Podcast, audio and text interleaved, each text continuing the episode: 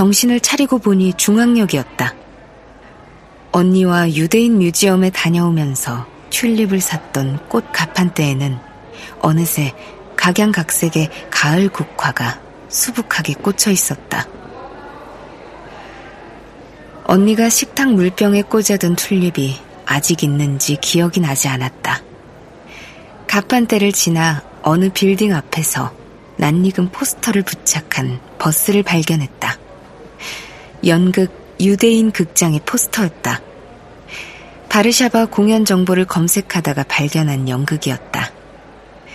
중앙역 부근에서 극장에 있는 스튜디오까지 셔틀버스를 운행한다는 공지를 본 기억이 났다. 기진맥진한 상태에 다리도 아팠던 나는 그대로 셔틀버스를 타버렸다.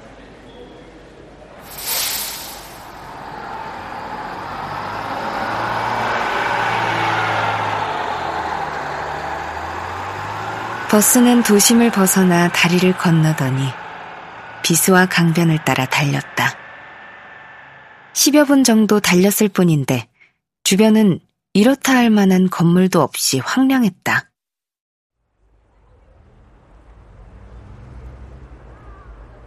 버스가 닿은 곳은 예술회관 같은 건물이었다.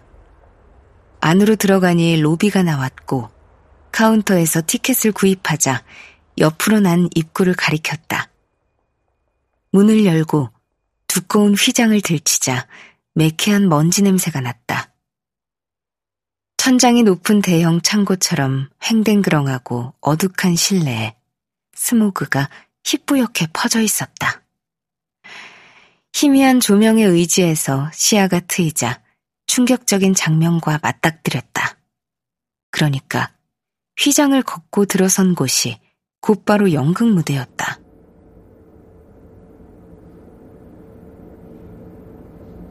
무대가 따로 없는 연극이었다.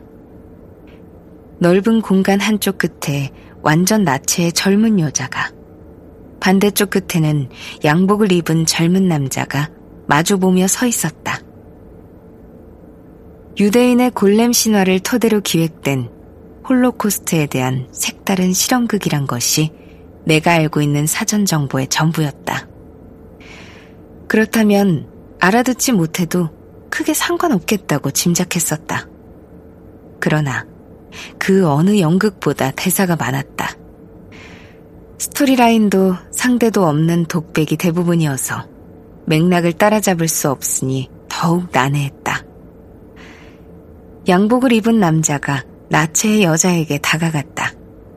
남자가 여자의 팔을 건드리면 팔을 들어 올리고 다리를 건들면 다리를 들어 올리더니 이윽고 달리기 시작했다.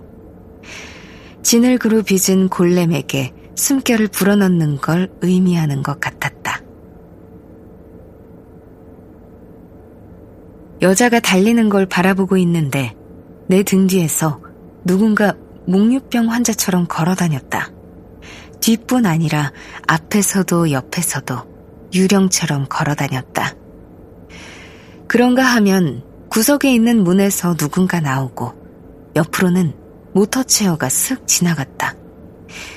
연극판은 여기저기에서 동시다발적으로 벌어졌다.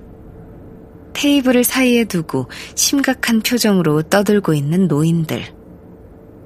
스튜디오 유리창 너머에서 팬터마임을 하는 남자들. 천천히 걷다가 갑자기 벽을 타고 뛰어오르더니 분필로 이디시어 같은 걸 쓰고는 촌농처럼 스르르 흘러내리는 여자. 울타리에 빨래처럼 축 늘어져 있는 여자. 산소 마스크를 쓰고 병상에 누워있는 환자. 악을 쓰면서 돌아다니는 여자. 어디를 봐야 할지 정신을 차릴 수가 없었다.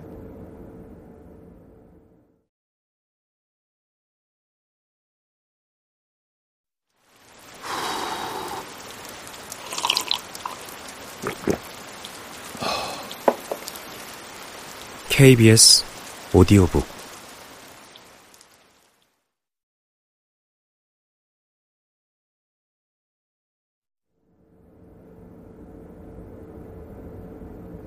무대가 따로 없듯 객석도 따로 없었다.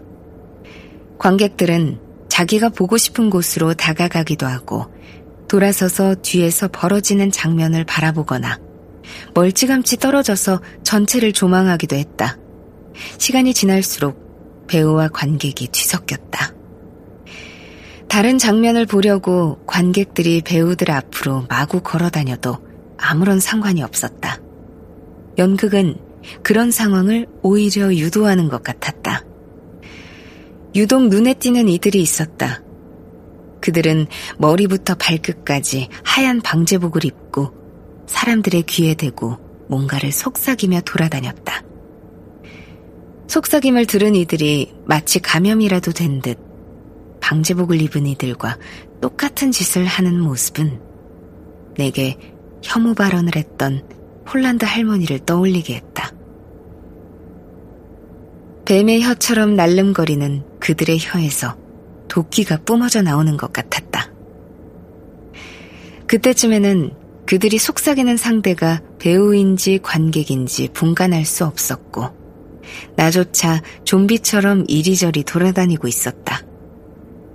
묘한 기시감에 어리둥절해졌을 때는 처음 내가 무대에 입장했을 때와 똑같은 장면이 반복된 지 한참 지난 후였다. 연극은 처음과 끝이 따로 없으며 관객들은 언제든지 들어가고 나갈 수 있다는 공지문이 그제야 기억났다. 그래도 그렇지. 아무런 사인도 없이 처음 장면으로 돌아갈 줄은 몰랐다. 정신을 차리고 밖으로 나갔더니 방금 셔틀버스가 떠났다고 했다. 다음 버스는 다시 시작한 공연이 끝나는 두 시간 후쯤 있을 거라고 했다. 바깥은 칠흑처럼 어두웠다.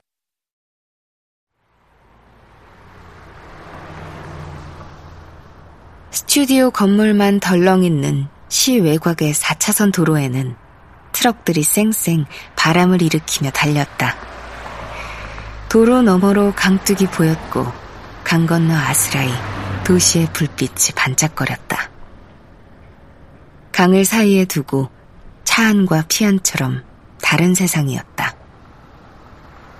사람은 보이지 않았다. 어디로 가야 할지 몰라 두리번거리다가 내가 왔던 방향으로 걷기 시작했다. 밤새 걸어야 되는 걸까 체념할 즈음 희미하게 불빛이 보이고 신기루처럼 버스 정류장이 나타났다. 과연 이곳에 버스가 서기나 할지, 이 시간에 지나가는 버스가 있기나 한지 막막했다.